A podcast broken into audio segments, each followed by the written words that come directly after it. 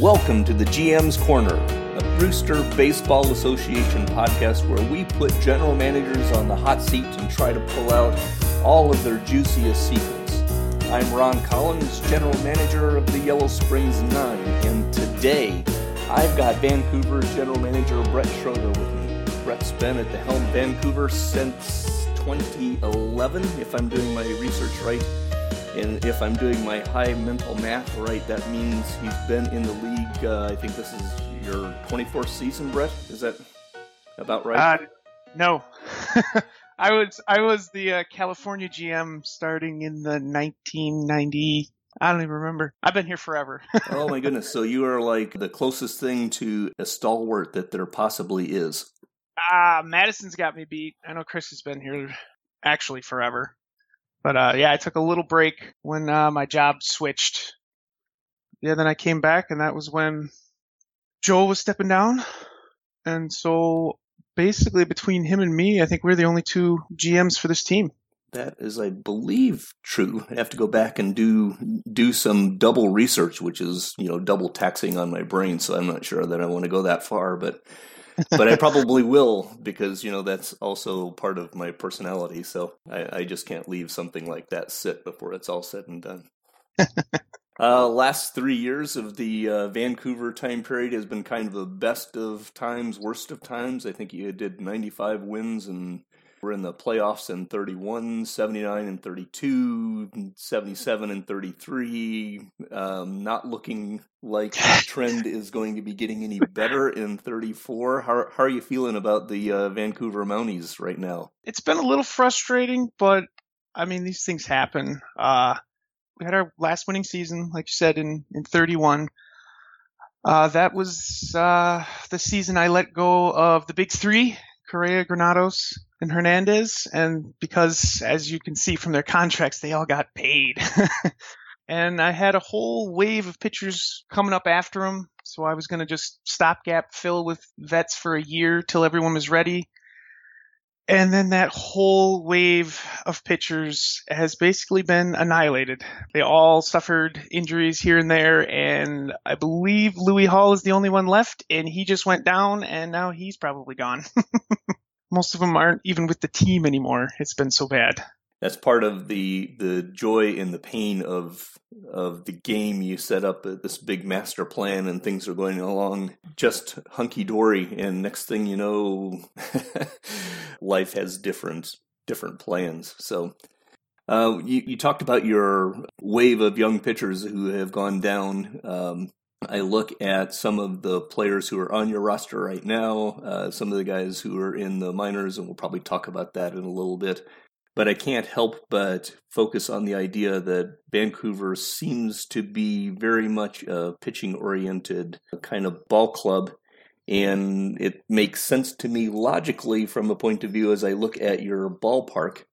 But I'm interested in hearing some of your points of view about how that park came to be. I know it was built in 2025, I think it was. Um, mm-hmm how big of a change was that? I wasn't. Uh, I was either just barely getting into the league at that point, or wasn't quite around. I don't know exactly when it started. Uh, so, how did that part come about? Was it different from what you were playing in before? And what were your thoughts as far as when you were building it? Uh, to be honest, I I do not remember what Vancouver's park before had as far as park factors. Uh, Joe always built his teams pretty much the same way I did with pitching and defense. I mean, he has, you know, Jason Egan's got an award named after him. Mm-hmm. but uh, my experience before Vancouver was California, and we all know from Ted how how that park's set up. I've always enjoyed the pitching and defense side, and when I went to build the park because the stadium fees had gotten ridiculous, that was about when we started doing that, and Vancouver was one of the oldest parks. I knew I wanted to keep it a pitcher's park. I made it even more extreme, although still not quite as extreme as California. And around that time, we had a lot of influx of new GMs who really latched on to uh, basically left-handed bats and going full bore with platoon splits, trying to get as many lefties in there. The the Stever objective. Mm, yeah, Stever very much in particular. So basically, my park is the anti-Stever park. Uh, the way I figured it, right-handed power bats have really low value in our league. They're very easy to find and pick up. So the park is set up to just annihilate hitting, but it annihilates right-handed hitting a whole lot less. so I load up on guys that I like to think are a little undervalued. Uh, their stats will never be great, as Ted knows, but that, in my mind, anyways, that helps keep their contracts down. And then the idea is to splurge on really flashy, nice pitching when I can get it and win that way. Yeah, and I think uh, I had a reaction internal when you talked about right handed power batters. The question that comes to my mind in that sense is when I look at the ballparks in the league, uh, mostly they accentuate left handed hitters. And so I wonder uh, what your thoughts are as far as um, do you think that that that aspect of right-handed hitters being too easy to find but not performing as strongly as some perhaps think they should is related to ballparks across the league and across the divisions or do you even think about that at all uh, yeah, a lot of a lot of our parks are set up where left-handed power, especially, is is favored. So yeah, the theory is, uh, I mean, everyone will hang on to a young bat who's cost controlled and everything like that. But the theory is, in uh, in free agency, I can pay less to get like, well, maybe not quite the Alfredo Salazar because he he obviously gets paid a lot of money. but uh, the way the schedule's set up, I have so many games in my division in pitchers parks that I figure the hit my offense takes when I leave my park isn't quite as bad. Mm-hmm. So now, currently, you look at the Vancouver pitching staff's performance, and it doesn't really look like the park is helping you a whole lot. uh, the the four seven two ERA, I think, is the worst in the Pacific.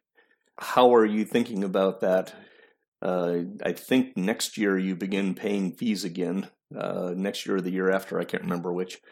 Are you expecting to make any changes as you go forward? Um, Teams Bank is uh, going well. I'm way in the black, so I could if I wanted. Mm-hmm. But uh, I, I, think a lot of, especially this year's stats that look horrendous.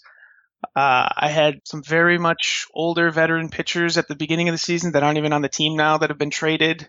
I had some injuries. I'm uh, I'm kind of letting like Marty Sempa is on the team right now. Mm-hmm. He's he's extremely popular, so he basically was brought in to to give the fan interest a little bump, and I'm just letting him take his lumps for now. So I don't think the pitching staff on the whole is as bad as the stats look. So I don't really plan on changing the park. Although, I mean, I've been in the league for like, I don't know, it's over 30 seasons, and I've always gone pitching and defense. So maybe at some point I might get a little bored and just totally flip the switch and go bandbox and see how many homers I can rack up. Just to change it up. Yeah, um, but yeah, I, I want to I want to actually get to uh, some of your team construction and some of the moves you've been making. You talked about a couple of them. Uh, but before we roll into that, let me ask you about that. You know, we've been talking about pitching. Uh, your reputation very much is pitching and defense. And so let me talk to you about uh, defense, or let me have you talk to me about defense a little bit.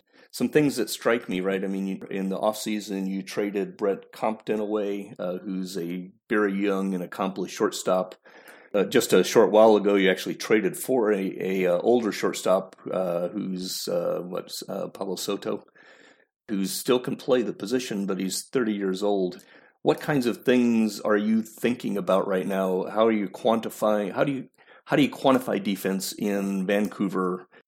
You know, how big of an advantage do you think a nine shortstop center fielder is over an eight shortstop center fielder or a seven? Or are you just looking for as many blue bars as you can possibly get? what, what is the Brett Schroeder uh, philosophy when it comes to building a defensive team? Ideally, uh, you build up the spine. Uh, you want your shortstop, your second baseman, and your center fielder. In my mind, I, I really don't want anyone who's got range lower than nine. If I can help it, second, I'll cheat a little bit like I am right now. But uh, I think it's really, really hard to say how much of an effect having, you know, a little bit better of a shortstop is. But I definitely just, I'm trying to collect as big of a defensive advantage as I can. As far as letting Tom, Compton go, Compton's value is in his bat. Like uh, he's got ten range. I you should look at him and should be like, oh my god, he's the greatest you're one of the best defensive shortstops in the league, but he's not, and he never has been. And I honestly don't know why. I don't know if it's too many errors or what. So his value to me was strictly with the bat, and in my park, his bat won't play as well as it will in other people's parks. So I saw the chance to grab a really big bat, right-handed bat in Harper, who's currently just mashing the hell out of the ball in AAA right now. Yes, he and, is. Uh, yeah, and then I just figured I would swing and uh, pick up veteran stopgaps for now, like Soto, who's done actually way better than I thought he was going to do. So I like that.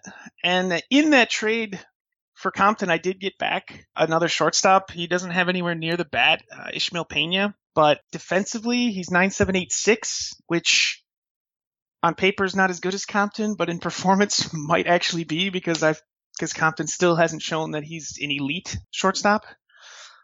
But uh, as far as general team construction, I, ideally, I don't mind punting the bat on shortstop and center field if it's going to make my defense that much better to help out my pitching staff. I always, I essentially want the best pitching staff in the league at all times if I can get it. You know, I think it was Randy I was talking with about ballpark factors and things like that, right?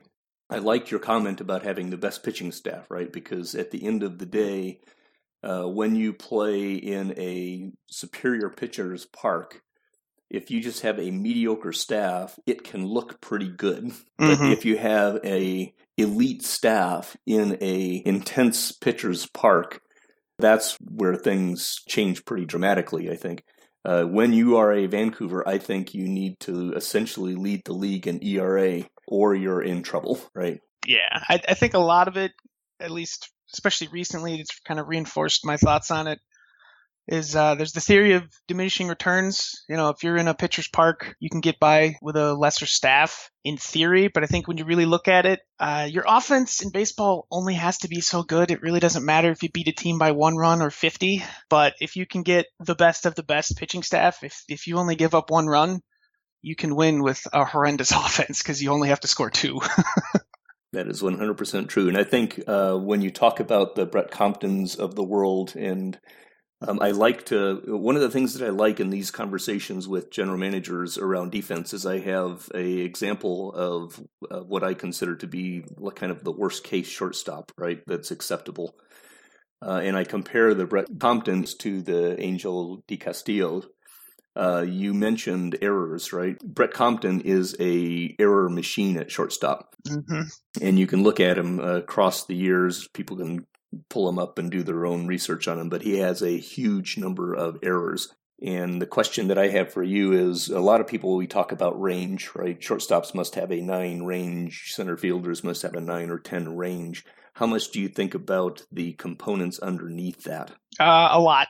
I, I still think if you're gonna value one and only one, I'd still choose range to be the ultimate. But actually looking at who's going to be your major league shortstop, you should probably look a little deeper than that. And uh, error is right up there. If you're going to sacrifice their bat, they uh, they not only have to be able to reach the ball, but they have to be able to throw it to the correct base. There you go. yeah, and I think uh, the reason that this conversation is interesting to me with you is uh, if you look at the difference between a Compton and a Di Castillo, uh, the biggest problem that I always have with Di Castillo, quite honestly, is his arm, not his range. I know he's at the bottom line of what a range is, but he is a nine error, 10, I think, 10 double play guy. Uh, so essentially, he does everything else brilliantly, and I think that's why he is capable of actually playing shortstop and will overperform what people think because they see that seven range and think he's going to be total crap. Whereas the Brett, Sh- uh, the uh, not, uh, the uh, Compton. Brett Comptons of the world, right? You're going to look at those uh, components. You're going to think, "Wow, that guy looks really fantastic." But that six error is actually on the uh, almost unacceptable side for a shortstop. Oh yeah, if you if you get a guy who, and that's even what Soto really kind of looks like. His range is down to eight, I think, right now. hmm But the other component parts are are all the sexy blue bars we like: ten error, nine arm, nine double play. Yeah, yeah. Yeah. So if if everything else screams he can be a shortstop, but the range is light, you can you can get away with that. I might scream and crow about it. Hey, he, he doesn't have, he's got seven range. He's terrible, but no, he he's uh he's far from terrible. He's, he's you can at least get league average out of that. Yeah, and I think that's the the thing. You know, you want to get league average or better out of a guy, especially if his bat isn't really strong. But if you can get a even a little under league average of his bat is elite, then that's completely fine.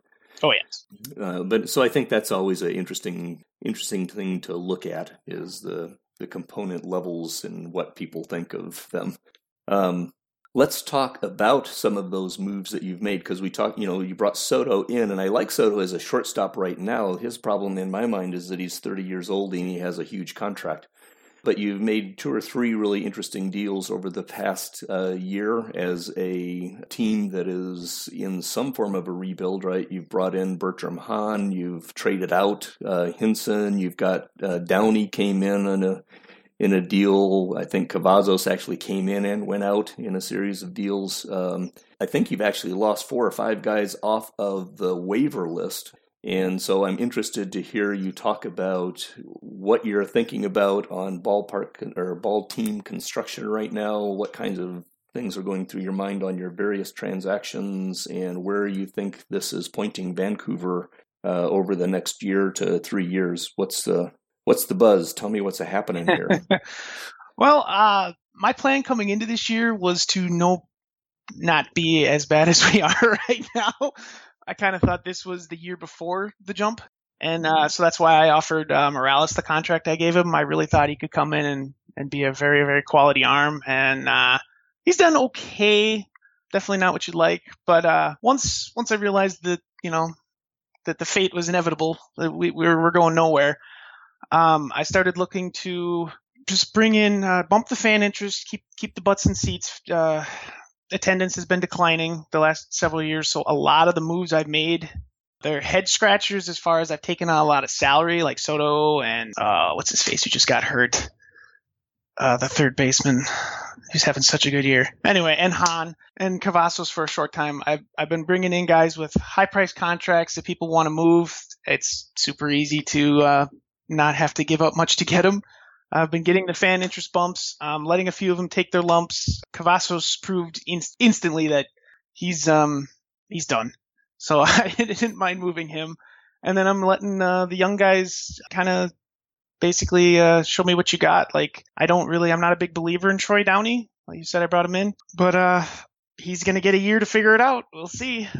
Yeah, and he's what, 23? And he's only 23. Yep. I, I got a pretty good farm system as far as the game rankings are concerned, but I really don't look at those too much because those get kind of squirrely. But uh, I, I am very happy with my farm. I got some bats coming up, and uh, right now it's basically time to figure out who is going to make or break my rotation.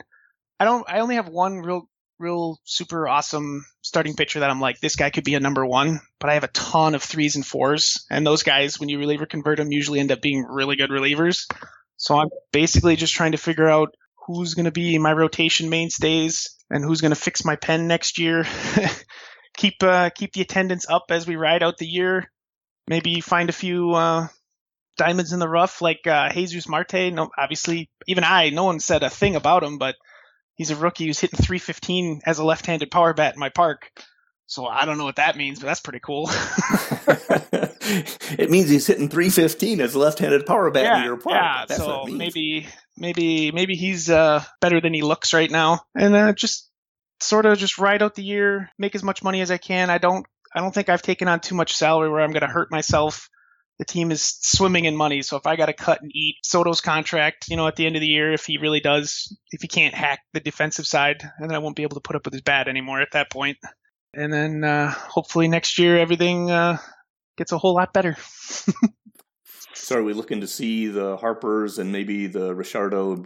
How do you pronounce Mene? Yeah. Um, are we looking to see those guys up next year? Uh, I'm not sure about Harper. I want to get him. I mean, everyone everyone tries to keep guys who are about to break in down, try and get that extra year, you know, try and keep his money down. I I acknowledge that and I do it sometimes with some guys, but I mean as I mean I've had a bunch of really young pitchers that I could have sunk in AAA and just left them there, but I'm gonna I'm gonna actually try and give everyone their uh, their cup of coffee, so to speak. I think Mene he's in Double A and he just got hurt, so I don't know that he's going to make it, but uh, I think Harper will get a shot and we'll see what he can do. Yeah, I think that question of when to bring people up and when not to bring people up is one that is both uh, intellectually and emotionally uh, curious and interesting. Mm-hmm. Yeah. Um, I mean, obviously, we uh, I created quite a stir with me with holding back uh, Lucas McNeil for the one year.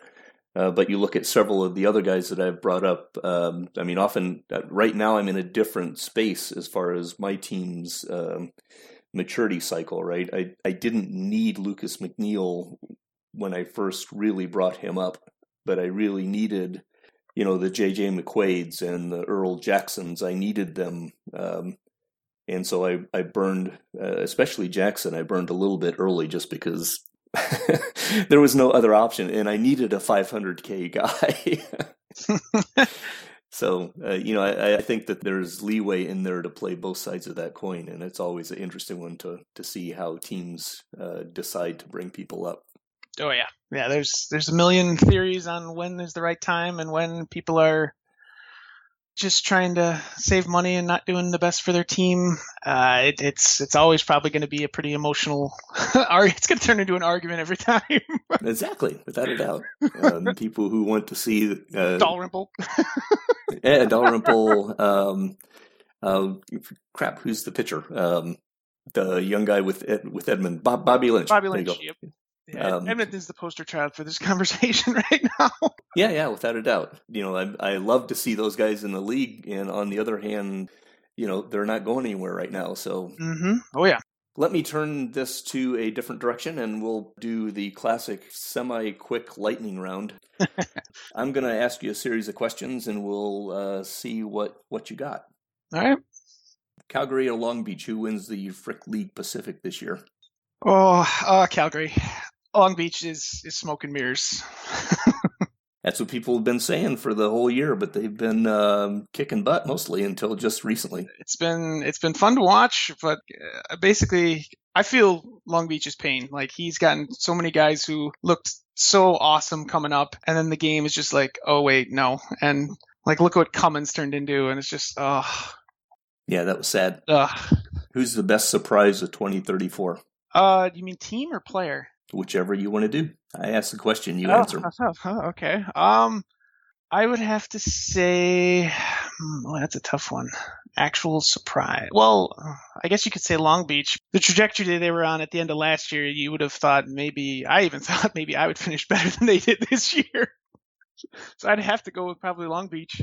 Talk to me about managers and coaches. What's the what's the brett Schroeder philosophy? Do they matter? How much do they matter? What do you do with them? I have been in this league for 30 some years and I still don't know. I every now and then I'll I'll come up with okay, this is my theory. I'm going to try this and then it doesn't work. So now I figure you got to have them because Recti says you got to have them. I I really almost put no stock in them. I know they have they have to have some kind of an effect so right now, all I'm doing when I sign coaches is I'm looking at their um, what is it called? Their personality, like whether they're a small ball guy, tactician, orthodox, you know, split heavy, that sort of thing. And I'm just I'm trying to load up on guys like on the pitching side, guys who are gonna help my movement, give up less homers, and then on the hitting side, mostly just contact guys, contact and um, the uh, guys who improve eye, uh, patience. Havana's six man rotation. They seem like they're a success right now. Is it going to hold? I can't figure out Havana's pitching staff. Like, that is so overperforming anything I would have thought. On paper, their bullpen is a total dumpster fire, so I guess the six man rotation helps that a lot. if you can soak up that many extra innings with your starting rotation by giving them guys extra rest, he can really ride the couple. I mean, he's got a couple pretty good uh, relievers. His best reliever is probably the guy I traded him, Delgado and then he doesn't have to get into like the 11th and 12th man of like he's got three guys who have under 14 innings this late in the season. I think for what his the way his team's set up, where it's offense heavy, just club people into submission, I guess the six man works. Uh, last question of the lightning round. What are your thoughts on version 19? How do you think it's going to change anything? Are you excited about it? Are you worried about it? Uh, 19, go. Uh, I've been playing uh, OOTP for I, I forget what my first version was. It was it was single digits, obviously.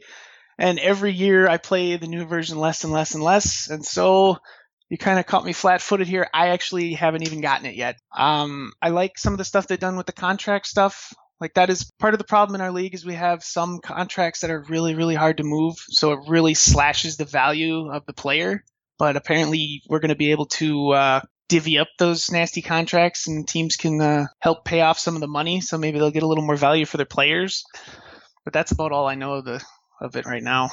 You have succeeded. You have survived the lightning round. Sweet. Um, so let me uh, do the the standard. Do you have any questions you would like to uh, address to me? And all right. Well, lightning round's a lot of pressure.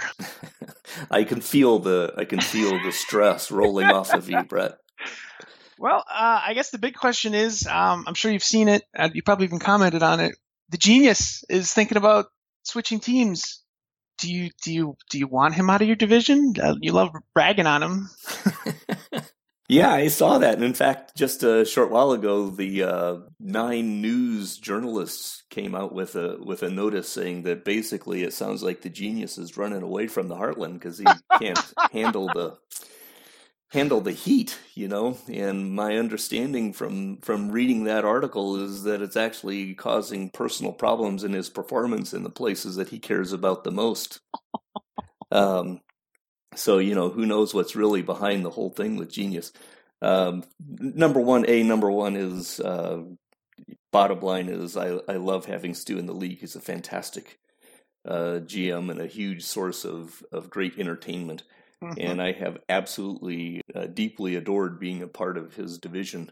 And no, I don't really want him to, to leave the Heartland whatsoever. But I also want him to be having as much absolute fun as he can have. And I definitely understand the uh, pleasure of doing a build from a fresh. There's there is definitely we've talked about it a, a couple other times in other places. There's definitely a skill set and an interest level um, that is different about doing a build uh, versus uh, trying to to maintain.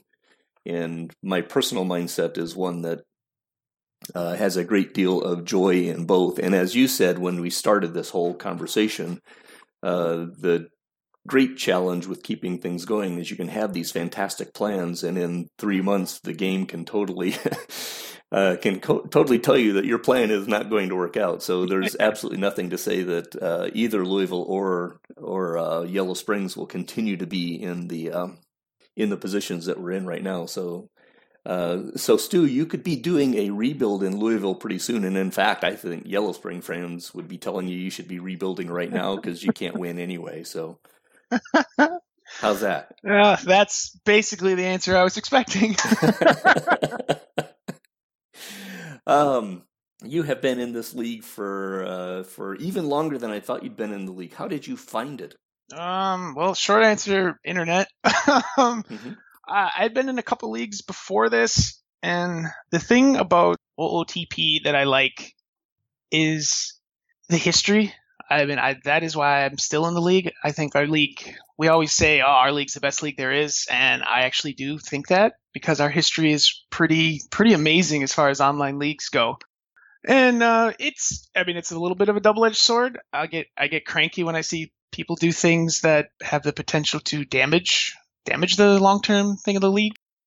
But, uh, but yeah, I found it on just, uh, the, the big boards the big OOTP boards. There was Recti every now and then when there's an opening post, and I answered a post and he let me in, and then I I stupidly screwed up some some history for the league, and so I get really touchy about that sometimes. well, that's kind of the way it goes. I, I agree with you. I've been doing out of the park uh, baseball myself since 2001. I think it was version five is when I came in, and I started beta testing shortly thereafter. In the process, I think I've been in at least three of the fairly big leagues that you see, long running leagues. Um, and I love them all. They're fantastic. They're fantastic leagues. But there's something about the Brewster that is just bigger. Mm-hmm. mm-hmm. it's just it's just this big, beautiful league. Um, anyway, I've been really excited about having you on and having this conversation because uh, knowing the depth of your BBA ness uh, you're you're one of those guys that I look up to and I go, wow, if I can stick around for another four or five like real years, I could be almost like Brett. anyway, um, Uh, is there anything else you'd like to chat about before we call this one a day? No, I, I guess that's pretty much everything. Um, yeah, the, the team is is I mean it's a lost year for Vancouver, but the farm looks good. I have some some good performances from some of the young guys. Things are looking good, and uh, assuming Recty doesn't kick me out of the league for not writing team news at some point, I should uh, have a good year next year. Alrighty, well we'll we'll uh, we'll leave that one to Matt, and uh, and we'll we'll say goodbye for this uh, episode. Thanks so much for being here. Yeah, thanks for having me. The Brewster Baseball Association is an out of the park baseball league commissionered by Mr. America himself, Matt Rechtenwald, and competed in by 28 outstanding GMs. You can check us out at montybrewster.net. You have been listening to the GM's Corner, a podcast where we put BBA GMs on the hot seat. Music is Cool Piano by Tigerius and is used under Creative Commons Attribution License. See you next time. Be safe. And always remember don't trade with Louisville.